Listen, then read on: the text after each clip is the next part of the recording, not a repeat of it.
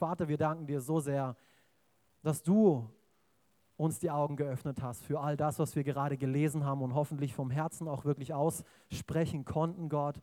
Wir glauben an dich, Jesus. Wir glauben an den allmächtigen Vater, an deinen Heiligen Geist und sind dir so dankbar für das, was du alles getan hast. Danke, dass du heute Morgen hier bist, anwesend unter uns durch deinen Heiligen Geist. Diese Kraft, die Jesus von den Toten auferstehen hat lassen, ist hier.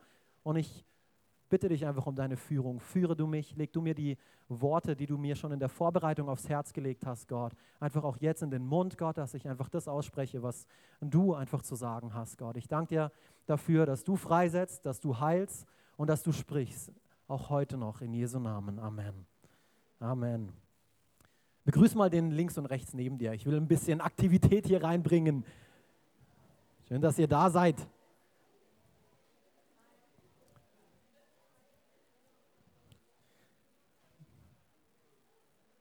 Okay, super. So, ich muss das hier umdrehen, sonst sieht das nicht so cool aus. Hey, wofür glauben? Ich will mit einer Geschichte ähm, beginnen.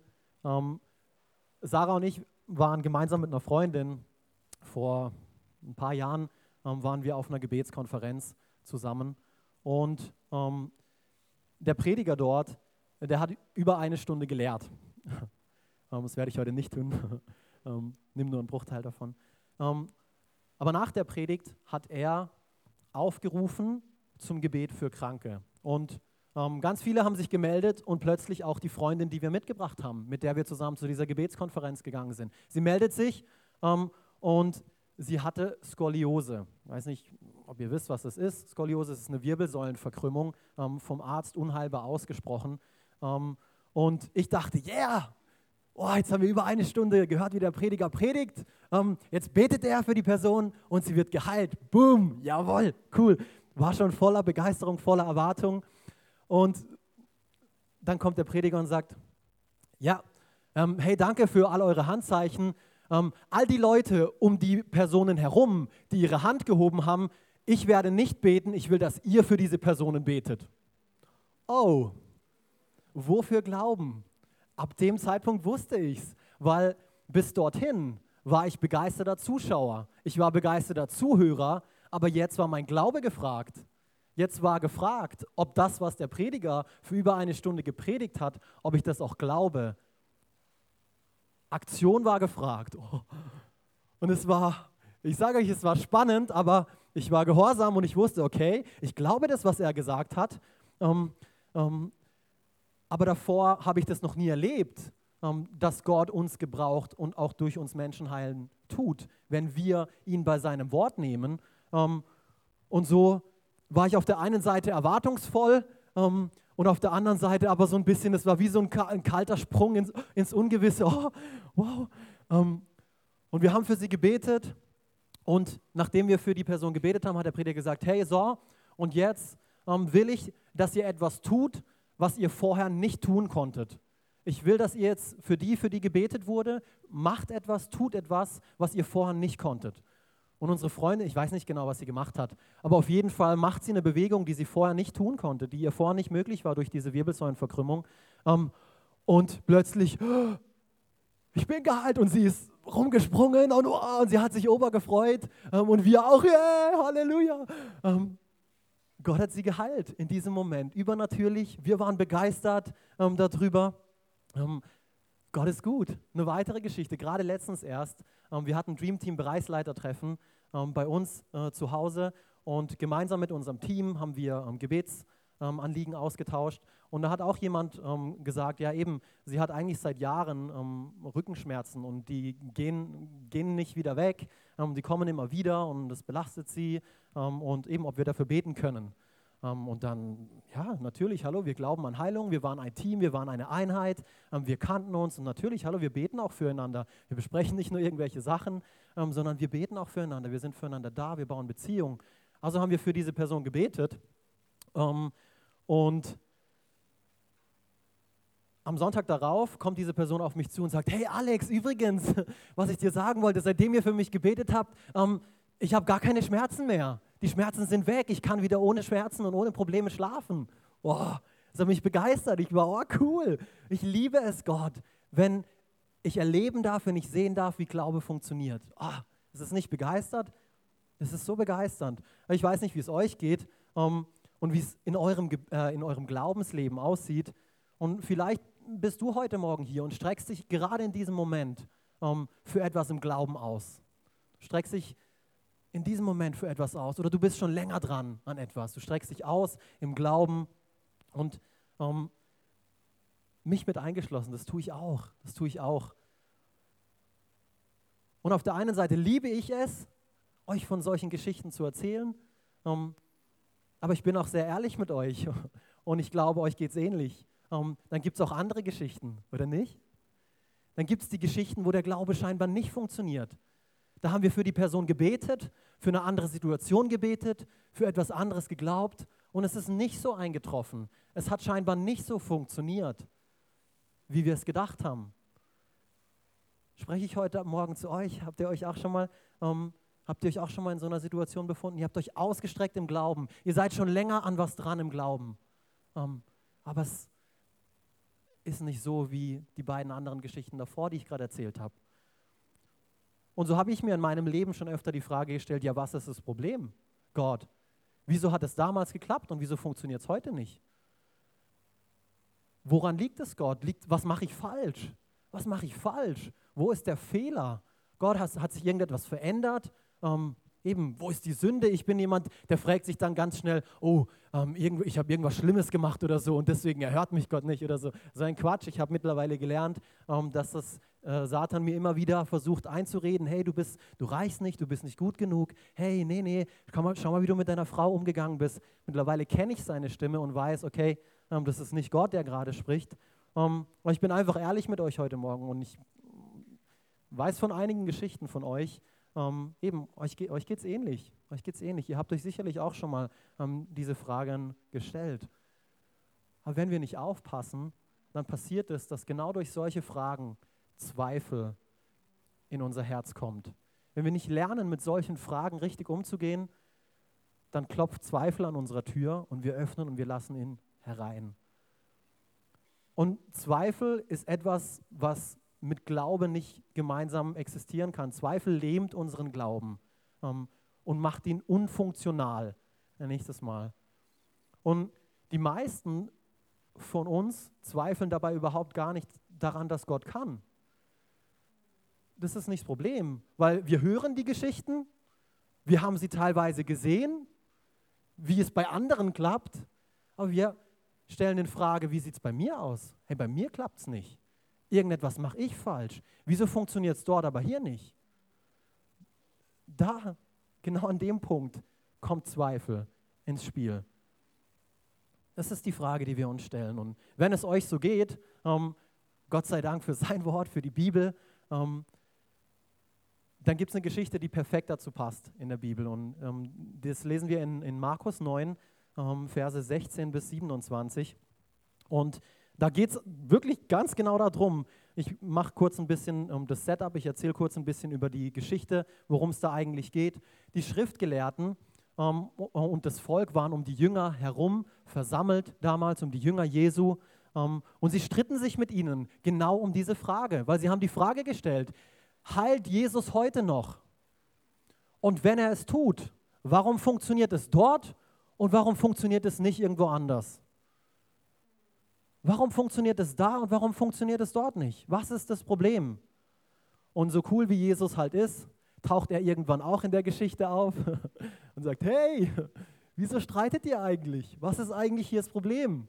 Ähm, und er bietet seine Lösung für das Problem an. Aber lasst uns hier gemeinsam die Geschichte einmal zusammen lesen. Markus 9, ähm, Verse 16 bis 27. Als sie zu den anderen Jüngern zurückkamen, also Jesus mit ähm, drei weiteren Jüngern, er war davor auf einem Berg, beten, wie so oft, ähm, waren sie von einer großen Menschenmenge umringt. Darunter ein, einige Schriftgelehrte, die ein Streitgespräch mit ihnen führten. Sobald die Menge Jesus sah, geriet sie in große Erregung.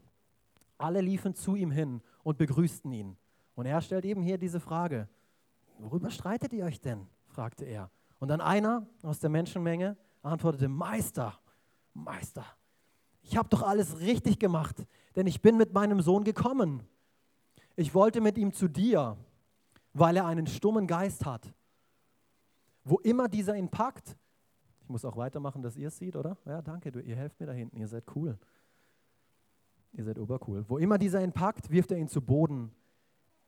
Dem Jungen tritt Schaum vor den Mund, er knirscht mit den Zähnen und wird ganz starr. Viele von euch denken, oh, das macht mein Kind andauernd. es hört mir einfach nicht und es stampft immer und es macht immer. Und, und jetzt hier der entscheidende Punkt. Ich habe deine Jünger gebeten, den Geist auszutreiben, doch sie konnten es nicht. Sie konnten es nicht. Nicht sie wollten es nicht oder keine Ahnung, sie konnten es nicht. Es war ihnen nicht möglich, diesen Geist auszutreiben. Und genau an dem Punkt setzt Verwirrung ein. Genau an dem Punkt kommt Zweifel ins Spiel, weil ich habe ein bisschen davor und danach auch gelesen, um den ganzen Kontext zu verstehen. Und kurz davor geht Jesus hin und sendet seine Jünger aus und sagt, hey, ich gebe euch Kraft, ich gebe euch Vollmacht über Dämonen, dass ihr Kranke heilen könnt, dass ihr mein Wort verkündigen könnt. Und die Jünger sind begeistert, gehen in die Städte, verkündigen sein Wort, heilen Kranke, Dämonen fahren aus. All das erleben sie, das passiert wirklich real. Und die Jünger, oh, sie erleben all das, sie erleben, wie Wunder passieren, sie erleben, wie ihr Glaube funktioniert, den sie einsetzen und sie kommen zurück und erzählen das Jesus. Aber dann, ein paar Tage später, kommt diese Geschichte. Und plötzlich tritt Verwirrung ein. Wieso, wie, wieso funktioniert es nicht? Wir haben doch nichts anders gemacht wie die Male davor, wo es funktioniert hat. Was, was ist los? Die Jünger sind verwirrt, das ganze Volk ist verwirrt und deswegen streiten sie sich darum. Sie haben erlebt, wie Stumme reden konnten, wie Krüppel wieder gesund wurden. Das lesen wir in der Bibel, wie Gelähmte wieder gehen konnten, wie Blinde sehen konnten. Aber hier erleben sie etwas, was sie davor noch nie erlebt hatten. Und der Glaube, der einst funktioniert hat, schien nicht mehr zu funktionieren. Lass uns weiterlesen. Was seid ihr nun für eine, das ist die Antwort jetzt von Jesus hier drauf, was seid ihr nur für eine ungläubige Generation, sagte Jesus zu ihnen. Wie lange soll ich noch bei euch sein? Wie lange soll ich euch noch ertragen? bringt den Jungen zu mir, bringt den Jungen zu mir. Man brachte ihn und so wie der Geist Jesus erblickte, riss er den Jungen hin und her, sodass dieser hinfiel und sich mit Schaum vor dem Mund auf den Boden wälzte. Wie lange geht das schon so mit ihm? fragte Jesus den Vater des Jungen. Von klein auf, antwortete der Mann. Oft hat der Geist ihn sogar ins Feuer oder ins Wasser geworfen, um ihn umzubringen. Und jetzt hier die, Ant die Antwort von dem Vater. Doch wenn es dir möglich ist, etwas zu tun, dann hab Erbarmen mit uns und hilf uns. Wenn es dir möglich ist, etwas zu tun, das verwirrt Jesus, weil er fragt, Hä, wenn es dir möglich ist, du fragst mich, wenn es dir möglich ist, sagst du, entgegnete Jesus. Für den, der glaubt, und wir wollen uns diesen Glauben heute anschauen, ist alles möglich. Es ist alles möglich von diesem Glauben, den, von dem Jesus hier spricht. Vers 24, da rief der Vater des Jungen, ich glaube, hilf mir heraus aus meinem Unglauben. Ich glaube, aber irgendwie doch nicht. Ich glaube, aber habe Unglauben. Das ist dieser Zweifel, der in ihm vorkommt. Die Frage hier ist verwirrend, aber wenn du das hier verstehst, ähm, dann wird es ein bisschen klarer. Es ging dem Vater nicht dabei darum, dass er hinterfragt, ob Jesus es tun kann, weil sonst hätte er ihn gar nicht zu Jesus gebracht. Er hat es eigentlich richtig gemacht. Er hat wahrscheinlich davon gehört, dass Jesus Wunder vollbringen kann. Vielleicht hat er auch gesehen, wie er es getan hat damals, dieses Wunder vollbracht. Vielleicht sitzt du heute hier und hast Dinge erlebt, du hast von Dingen gehört, du hast Dinge gesehen. Ähm, und du versuchst genau dasselbe auch zu tun, wie du das gesehen oder gehört hast, aber bei dir scheint es nicht zu funktionieren. Dein Glaube funktioniert irgendwie nicht. Und genau das ist das, was in dieser Geschichte passiert. Aber er hat angefangen daran zu zweifeln, das ist das, der entscheidende Punkt, dass es für ihn funktioniert. Nicht, dass Jesus es nicht tun kann. Die meisten von uns glauben heute Morgen daran, dass Glaube funktioniert. Das ist nicht das Problem. Und dass Gott mächtig eingreifen kann, aber wir zweifeln daran, dass es bei uns funktioniert. Und deswegen wollen wir drei Ursachen anschauen, die wir hier in dieser Geschichte eigentlich ähm, sehen, wie eine solche Mischung und, und, äh, aus Glauben und Misstrauen sich in unser Leben einschleichen kann. Dann können wir auch dagegen was unternehmen. Und die erste ähm, Ursache, warte, eigentlich muss ich hier nochmal zurück, weil das ist ja wohl das Wichtigste, oder? Wenn ich das Happy End der Geschichte nicht vorlese und vergesse, hallo, dann war ja alles umsonst, das wollt ihr jetzt auch wissen. Wie ging es aus? Hat er den Jungen jetzt zappeln lassen oder nicht? Nein, hey, jeden Menschen, der zu Jesus gebracht wurde, der wurde geheilt. Jesus hat jeden Menschen, der ihm gebracht wurde, geheilt. Lest die Bibel, jeden Menschen. Es gab keine Ausnahme, egal wer. Verse, Verse 25. Als Jesus sah, dass immer mehr Leute zusammenliefen, trat er dem bösen Geist mit Macht entgegen. Du stummer und tauber Geist, sagte er, ich befehle dir, verlasse diesen Jungen sofort und geh nicht wieder in ihn hinein. Da schrie der Geist auf, er riss den Jungen heftig hin und her und verließ ihn. Bäm, Amen. Das ist Jesus. Das ist Jesus. Um, er hatte keinen Zweifel. Er hatte Glauben. Und wir wollen uns heute anschauen, eben drei Ursachen, drei Gründe, warum wir anfangen, an unserem eigenen Glauben zu zweifeln. Und der erste Grund, den, den ich hier sehe, der ist, wir glauben wie die Menschen um uns herum. Wir glauben wie die Menschen um uns herum. Markus 9, Vers 19. Habt ihr bemerkt, wie Jesus dem Vater antwortet? Er hat nicht gesagt, hey, was bist du für ein ungläubiger Vater? Kannst du nicht dafür glauben, dass dein Kind ähm, geheilt wird, wenn du es zu mir bringst, sondern er hat geantwortet, was seid ihr nur für eine ungläubige Generation? Er hat eine ganze Generation angesprochen zu diesem Zeitpunkt. Und deshalb betonen wir immer wieder, dass es wichtig ist, mit welchen Menschen du dich umgibst. Dass du dich nicht mit Menschen umgibst, die dir nicht gut tun.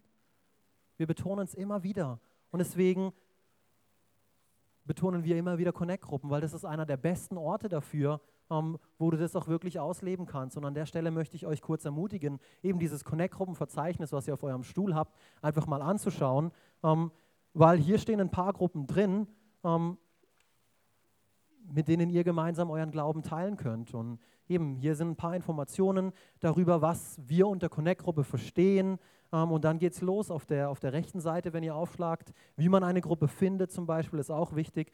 Und dann gibt es hier ein paar Gruppen. Wir haben mittlerweile ähm, vier Gruppen, zwei davon, die in einem neuen Format stattfinden. Das seht ihr ganz auf der, auf der Rückseite. Unter anderem eine Mehr. Mehr heißt sie. Größer Träumen, Träume leben. Ich bin begeistert über diese Gruppe. Die ist aus der letzten Themenserie entstanden. Und da werden sie gemeinsam ein Buch durchnehmen und anhand von diesem Buch einfach darüber sprechen, hey, eben groß in, in seinem Leben zu träumen ähm, und diese Träume auch wirklich real werden zu lassen. Wenn dich das interessiert, dann liest dir das durch und melde dich später bei einem von unseren äh, Connect-Gruppenleitern. Wir stehen alle mit diesen Badges hier da. Es ist kein Accessoire, das zu meinem Kleidungsstil gehört, sondern das habe ich für nachher an, dass ihr wisst, hey, auf diese Leute könnt ihr zugehen nach dem Gottesdienst und ihr könnt mit ihnen sprechen. Oder beispielsweise CIA Connect Group in Action, ähm, richtig toller Name. Ähm, das ist für alle diejenigen zwischen 20 und 40, ähm, die gemeinsam Zeit verbringen wollen, kochen wollen, Spaß haben, sich über den Glauben austauschen, Freundschaften vertiefen. Ähm, also wir haben ein tolles Angebot ähm, an Connect-Gruppen. Wenn du sagst, ja, es ist noch nicht ähm, ein Angebot dabei, was zu mir passt, dann ermutige ich dich, fang eine an. Ähm, wenn du ein Interesse hast, nimm dir zwei bis drei Leute und starte mit denen eine Connect-Gruppe. Wenn du gerne Fahrrad fahren gehst, mach es nicht alleine. Nimm zwei bis drei Leute und mach eine Connect-Gruppe draus. Ladet Leute ein. Das ist so wichtig, dass wir Gemeinschaft haben mit guten Menschen, guten Menschen, mit Menschen, ähm, deren Glauben dich ermutigt und nicht runterzieht, deren Leben nicht voll mit Zweifel ist. Das ist so wichtig, weil der Glaube anderer, der beeinflusst dich positiv oder negativ. Und ich weiß, ich habe ähm, damals in der Jugend hatte ich ein Gespräch mit einem Jugendlichen und der wollte mir weismachen, nö, nö, ich wehre mich dagegen. Ich bin nicht beeinflussbar. Nein, ich lasse mich nicht beeinflussen. Und ich habe allein durch sein Reden gemerkt, er redet schon wie jemand anderes, den ich kenne. Ähm, wir werden beeinflusst, ob wir es wollen oder nicht, egal wie stark deine Persönlichkeit, dein Charakter ist. Ich rede teilweise wie meine Frau, meine Frau redet teilweise wie ich ähm, und das finde ich gut. Ich will sie irgendwann mal dazu bekommen, dass sie alemannisch spricht. Das wird schwierig, da brauche ich Glauben, der Berge versetzt, ähm, aber vielleicht klappt es. Ähm, Aber der Glaube von anderen, der hat einen Einfluss auf uns. Die zweite Ursache, warum wir anfangen, an unserem Glauben zu zweifeln und weswegen wir aufpassen sollen, oh, ist ein guter Vers übrigens, habe ich vergessen vorzulesen. Oh, hättet ihr euch gewünscht, dass ich ihn nicht vorlese, gell? das ist dieser typische Beziehungsvers, den der Pastor vorliest, wenn jemand mit einem Nichtchristen in einer Beziehung ist, oder? 2. Korinther 6, Vers 14, geht nicht unter fremdartigen Joch mit Ungläubigen.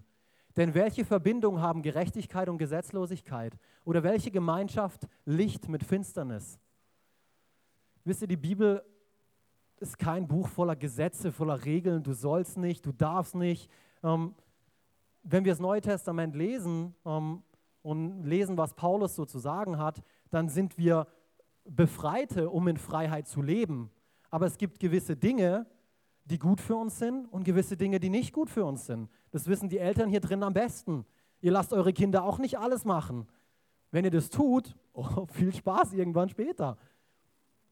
Es gibt Regeln, es gibt gewisse Regeln, es gibt gewisse Dinge, die gut für uns sind. Und so ist es hier auch eins davon. Ähm, geh nicht mit jemandem unter fremdartigen Joch. Und das Joch war früher, heute in der heutigen Gesellschaft fällt es uns schwer zu verstehen. Das wurde einem Ochsengespann, wurde das auferlegt. Also zwei Ochsen gemeinsam haben dieses Joch auferlegt bekommen und die sind dann in eine Richtung gelaufen. Das war nicht möglich, der eine geht seinen Weg hier im Glauben und der andere im Unglauben. Nein, die hatten beiden, die hatte, beide hatten einen Einfluss aufeinander. Es ist, es ist einfach nicht möglich, ähm, in einer Beziehung zu leben, ähm, ohne dass der eine Glaube auf den anderen abfärbt. Und jetzt denkst du, ja, aber ich bin der Starke und mein Glaube färbt auf den Ungläubigen ab. Ja, das schaffe ich schon. Nein, versuch's nicht.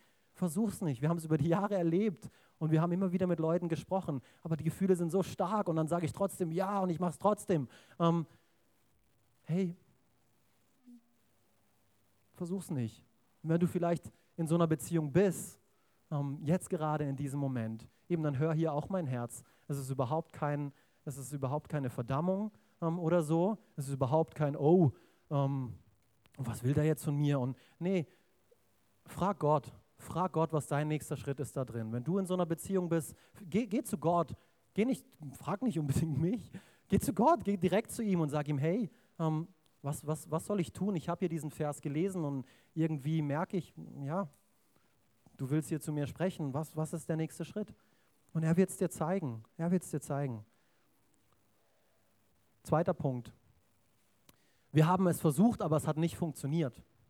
Ein guter Punkt. Wir haben es versucht, aber es hat nicht funktioniert. Der Vater scheint alles richtig gemacht zu haben, oder nicht? Er hat seinen Sohn, er wollte ihn ja zu Jesus bringen. Er hat vielleicht gehört oder gesehen, so funktioniert es bei einem Nachbarn, bei einem Bekannten. So muss ich es machen, genau so und dann funktioniert es.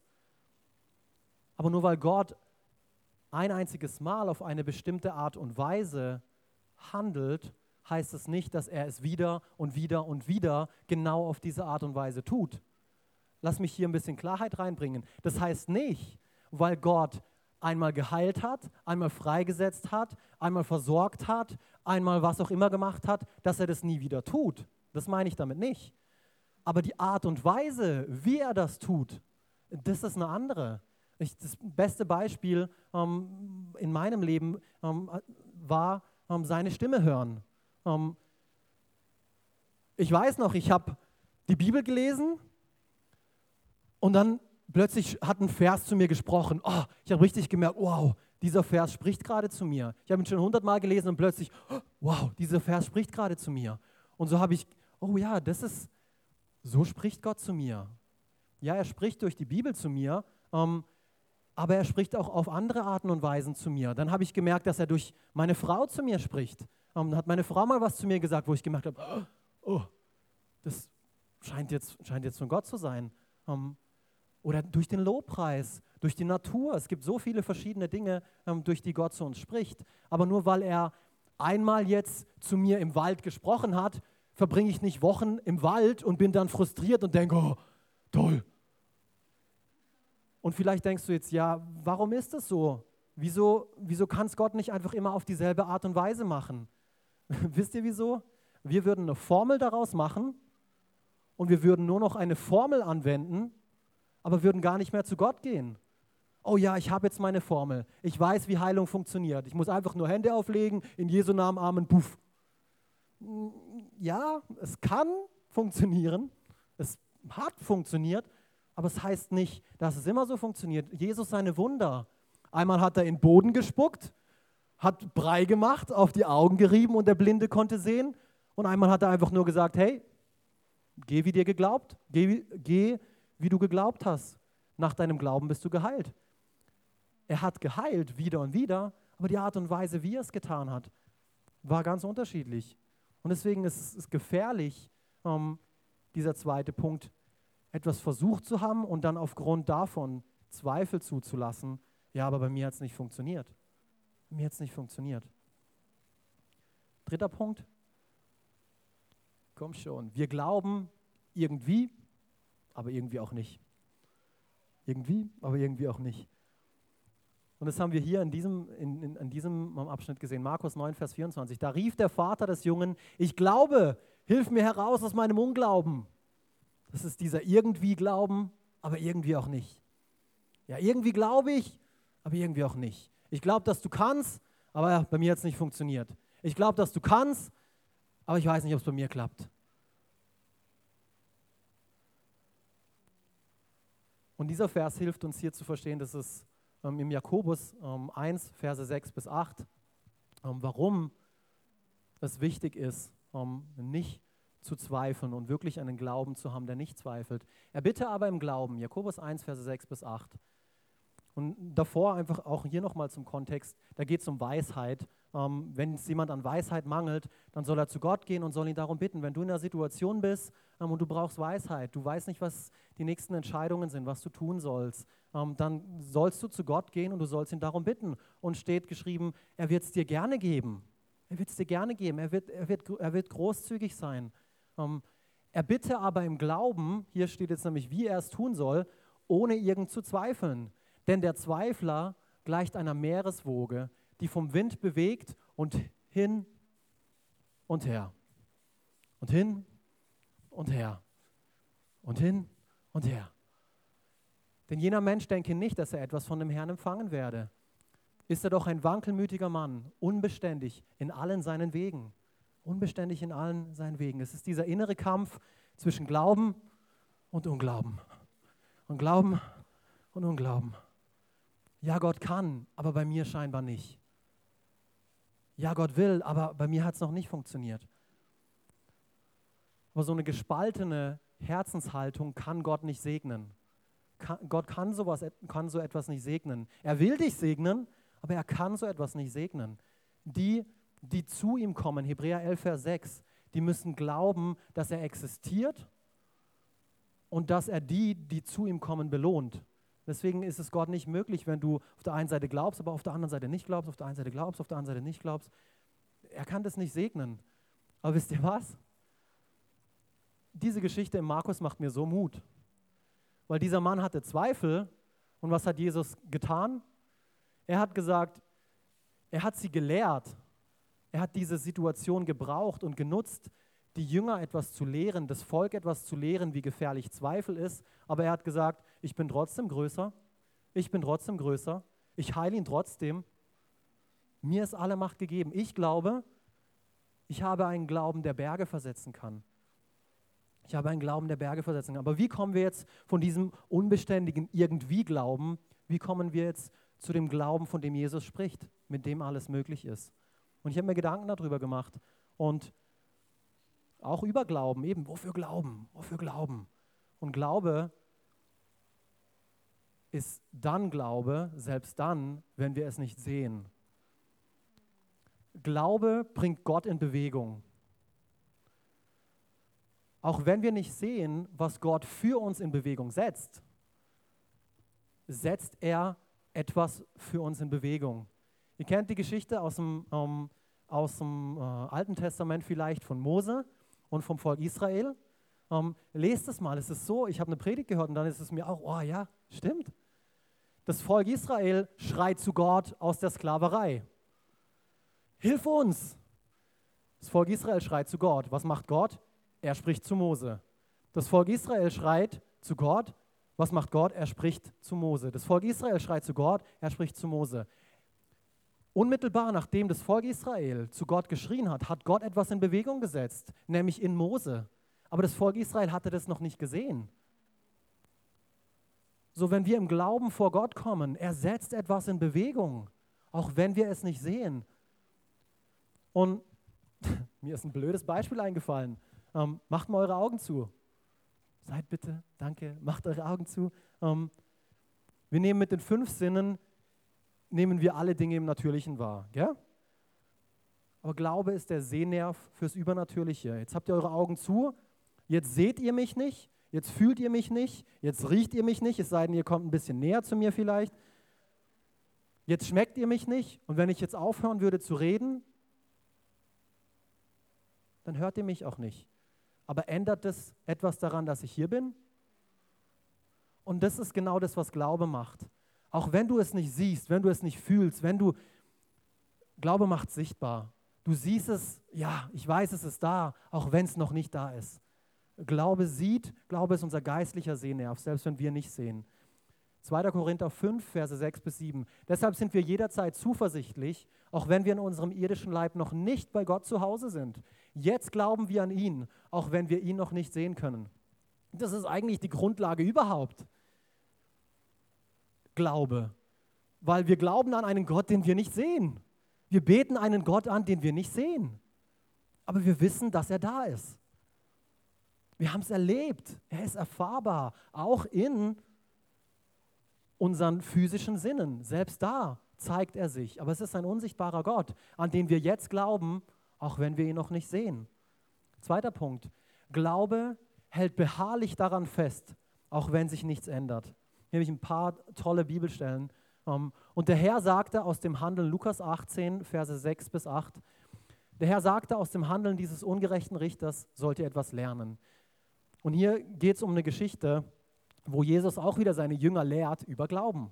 Ähm, und er erzählt von einem ungerechten Richter, der von Gott überhaupt gar nichts wissen will, ähm, dem Gott schnurzpiep egal ist, der eigentlich auch egal ist, ob er das, was er tut, ob er das richtig tut oder nicht tut, ihm ist egal, wer hier Recht gewinnt oder wer hier nicht Recht gewinnt. Ihm ist eigentlich nur sich selbst wichtig. Von diesem Richter erzählt er hier. Ähm, und er erzählt von einer Frau, die zu diesem Richter kommt und die ähm, nicht aufhört, zu diesem Richter zu kommen, weil er der Einzige ist, der ihr Recht verschaffen kann. Der Richter, da ist, ein, da ist etwas vorgefallen, ähm, die Frau wurde, wurde schlecht behandelt und so hatte sie ein Recht auf ein Gerichtsurteil. Und so ist sie zu diesem Richter gegangen. Wieder und wieder und wieder und wieder. Und irgendwann hat er gesagt, es reicht. Ich fürchte Gott nicht und ich, mir ist eigentlich, du bist mir auch egal, aber du nervst mich. Und weil du mich so sehr nervst, spreche ich dir recht zu. Da, da, das ist diese Geschichte. Und wenn selbst er, und hier spricht Jesus, wenn selbst er schließlich ein gerechtes Urteil fällte, und hier diese Verknüpfung zu Gott. Wird Gott da nicht seinen Auserwählten? Das sind wir, die wir an ihn glauben. Die in Tag und Nacht anflehen, ihr Recht verschaffen? Wird er sie vertrösten? Ich sage euch, er wird ihnen Recht verschaffen und zwar schnell. Er wird ihnen Recht verschaffen und zwar schnell. Doch hier der entscheidende, der entscheidende Punkt. Doch wenn der Menschensohn wiederkommt, wie viele wird er dann vorfinden, die einen solchen Glauben haben? Bleiben wir dran? Kolosser 4, Verse 2. Betet mit aller Ausdauer, voll Dankbarkeit gegenüber Gott und ohne in eurer Wachsamkeit nachzulassen. Mit aller Ausdauer sollen wir beten. Mit aller Ausdauer. Markus 9, hier nochmal das Beispiel aus der Geschichte. Als Jesus mit seinen Jüngern ins Haus gegangen war, fragten sie ihn, weshalb? Hier bekommen wir nämlich auch die Antwort. Weshalb konnten wir diesen Dämon nicht austreiben? Jesus antwortete, solche Geister können nur durch Gebet und Fasten vertrieben werden dieses Beharrliche, dieses Beständige, dranbleiben, selbst wenn es nicht so aussieht, als würde sich etwas ändern. Punkt Nummer drei, Glaube funktioniert, selbst wenn es keinen Sinn macht. Eigentlich hätte ich auch schreiben können, gerade dann, wenn es keinen Sinn macht. Gerade dann, wenn es überhaupt keinen Sinn macht. Ihr kennt vielleicht diese Geschichte auch. Jakobus 2, Verse 21 bis 22 von Abraham. Weißt du nicht mehr, dass unser Stammvater Abraham vor Gott gerecht gesprochen wurde, weil er seinen Sohn Isaak auf den Altar legte. Wie du siehst, vertraute er Gott so sehr, dass er bereit war, alles zu tun, was Gott von ihm verlangte. Sein Glaube wurde durch sein Handeln vollendet. So Glaube hat auch immer etwas mit Handlung zu tun. Glaube ist immer auch etwas Aktives. Und nachdem Abraham, vielleicht kennt ihr die Geschichte nicht, auf jeden Fall, der Kerl war 75 und er hatte keine Kinder. Und damals, zu der Zeit, hatten die eigentlich 10, 15, 20 Kinder, also ganz schön viele. Und er hat es auch auf dem Herzen. Sie wollten eigentlich Kinder bekommen und so schrie er zu Gott. Ähm, und letztendlich hat Gott ihm gesagt, okay, ich werde dir Kinder geben. Du wirst der Nachkomme vieler Völker sein. Und dann wartet er 25 Jahre auf diese Verheißung. Und dann trifft diese Verheißung endlich ein. Und dann sagt Gott zu ihm, so, jetzt, nachdem du 25 Jahre gewartet hast, opfer deinen Sohn. Hallo? Das ist ja wohl unlogisch. Nein, Satan hinter mich, das war nicht Gott. Das war nicht Gottes Stimme. Aber Glaube funktioniert selbst dann, wenn es, wenn es keinen Sinn macht. Vielleicht bist du heute hier und du, du hast schon zu Gott geschrien, du hast dich im Glauben ausgestreckt und du tust es schon seit langem. Und du hast den Eindruck, dass Gott von dir irgendetwas erwartet, dass du, wenn es eine finanzielle Not ist beispielsweise, dass du in den und den Bereich investieren sollst und du denkst, ja, Gott, ich schreie zu dir um Finanzen und jetzt soll ich noch mehr geben, das passt nicht, das ist unlogisch. Genau das ist es. Glaube ist unlogisch. Glaube macht, macht keinen Sinn. Er ist mit unseren Sinnen nicht zu verstehen. Er ist, er ist übernatürlich. Es ist Glaube, der alles möglich macht. Glaube, der, der Gott letztendlich ehrt. Und hier ganz zum Schluss ein Statement ähm, zum Glauben. Glaube vertraut darauf, dass Gott imstande ist, alles zu tun, und er verliert selbst dann nicht seine Überzeugung, wenn er es nicht tut. Das ist der Glaube, von dem, von dem Jesus gesprochen hat. Ich glaube, dass Gott kann. Aber selbst wenn er es nicht tut, ich bleibe weiter dran. Mein Glaube funktioniert. Gott, auch wenn ich es nicht sehe, Gott, ich glaube dir. Du hast damals zu deinem Diener Mose gesprochen. Ich weiß nicht, wie du es in meiner Situation tun wirst, aber du setzt etwas in Bewegung, weil ich meinen Glauben ausstrecke und dir vertraue. Du hast in deinem Wort gesagt, du bist mein Versorger. Du hast in deinem Wort gesagt, du bist mein Arzt. Du hast in deinem Wort gesagt, du bist all das, was ich brauche. Das war die erste Offenbarung, die Gott den Menschen gemacht hat. Ich bin der ich bin. Leerzeichen. Ja, ich bin der ich bin was? Was immer du brauchst. Was immer du brauchst, füll es ein. Das ist Gott. Egal, ob ich sehe, egal, ob ich es schon ausprobiert habe, egal, ob es bei mir funktioniert hat oder nicht funktioniert hat. Aber Glaube, dem alles möglich ist, der handelt, selbst wenn es unlogisch ist, selbst wenn er es nicht sieht. Er ist aktiv. Und ich bin so gespannt auch auf die kommenden Sonntage, ähm, eben wo wir noch mehr über dieses Thema hören und es ganz praktisch auch weiterhin machen wollen. Und ich möchte hier einfach ganz zum Schluss für uns alle beten. Ähm, Vater, ich danke dir so sehr für Glaube. Gott, es ist nicht unser Glaube, sondern der Glaube kommt letztendlich durchs gehörte Wort Gottes. Ja, das ist, das ist das, was du in uns am Tun bist, Gott. Danke, dass du in unserem Herzen jetzt gerade in diesem Moment Glaube entstehen lässt, Gott. Da, wo wir Zeit mit dir verbringen, da, wo wir Zeit mit unseren Freunden verbringen, da, wo wir Predigten hören, da, wo wir beten, Gott. Glaube wird stark, Glaube kommt hervor, Gott. Und dann müssen wir ihn einsetzen. Und ich bete einfach, Gott, dass du uns hier führst, wie wir den Glauben einsetzen sollen. Und manchmal heißt es einfach, weiterhin dran zu bleiben, weiterhin daran zu vertrauen, was du gesagt hast, Gott. Wir wollen nicht irgendetwas tun, sondern wir wollen Schritte im Glauben nehmen, Gott. Als Gemeinde, Gott. Wir haben diese großen Träume, Vater, aufgeschrieben, die wir glauben, dass sie von dir kommen. Es ist dein Herz, diese Stadt zu erreichen, Gott. Aber um diese Träume zu erreichen, brauchen wir Glauben, weil wir schaffen das nicht alleine. All diese Träume sind zu groß für uns. Ich danke dir für diesen Glauben, der von dir kommt, Gott. durch dein Wort, auch wenn es keinen Sinn macht, Gott. Hilf du uns, mit den richtigen Menschen zu umgeben, Gott. Dass kein Zweifel in unser Leben kommt und Platz gewinnt, Raum gewinnt. Wir unterhalten keinen Zweifel. Wir geben diesem Zweifel keinen Raum in Jesu Namen und wir danken dir dafür, Vater.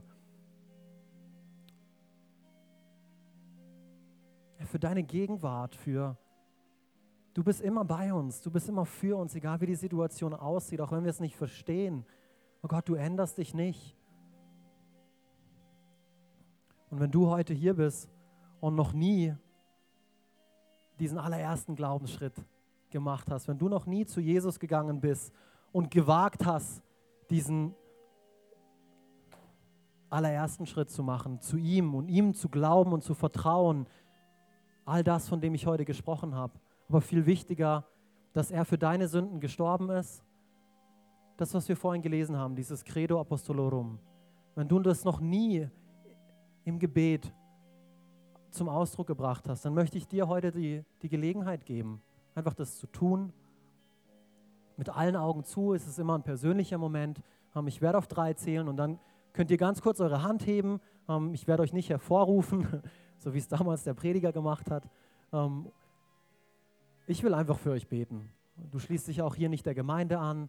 Es geht einfach um eine persönliche Entscheidung zwischen dir und Gott.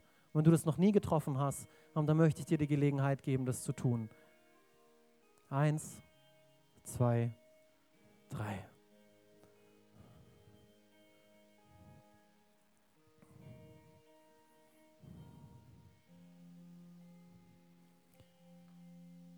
Wenn du sagst, ja, das ist mir ein bisschen zu viel, mich aktiv zu zeigen, ähm, ich möchte dir trotzdem helfen und möchte dir ein Übergabegebet ähm, vorsagen, dass du zu Hause für dich alleine auch sprechen kannst.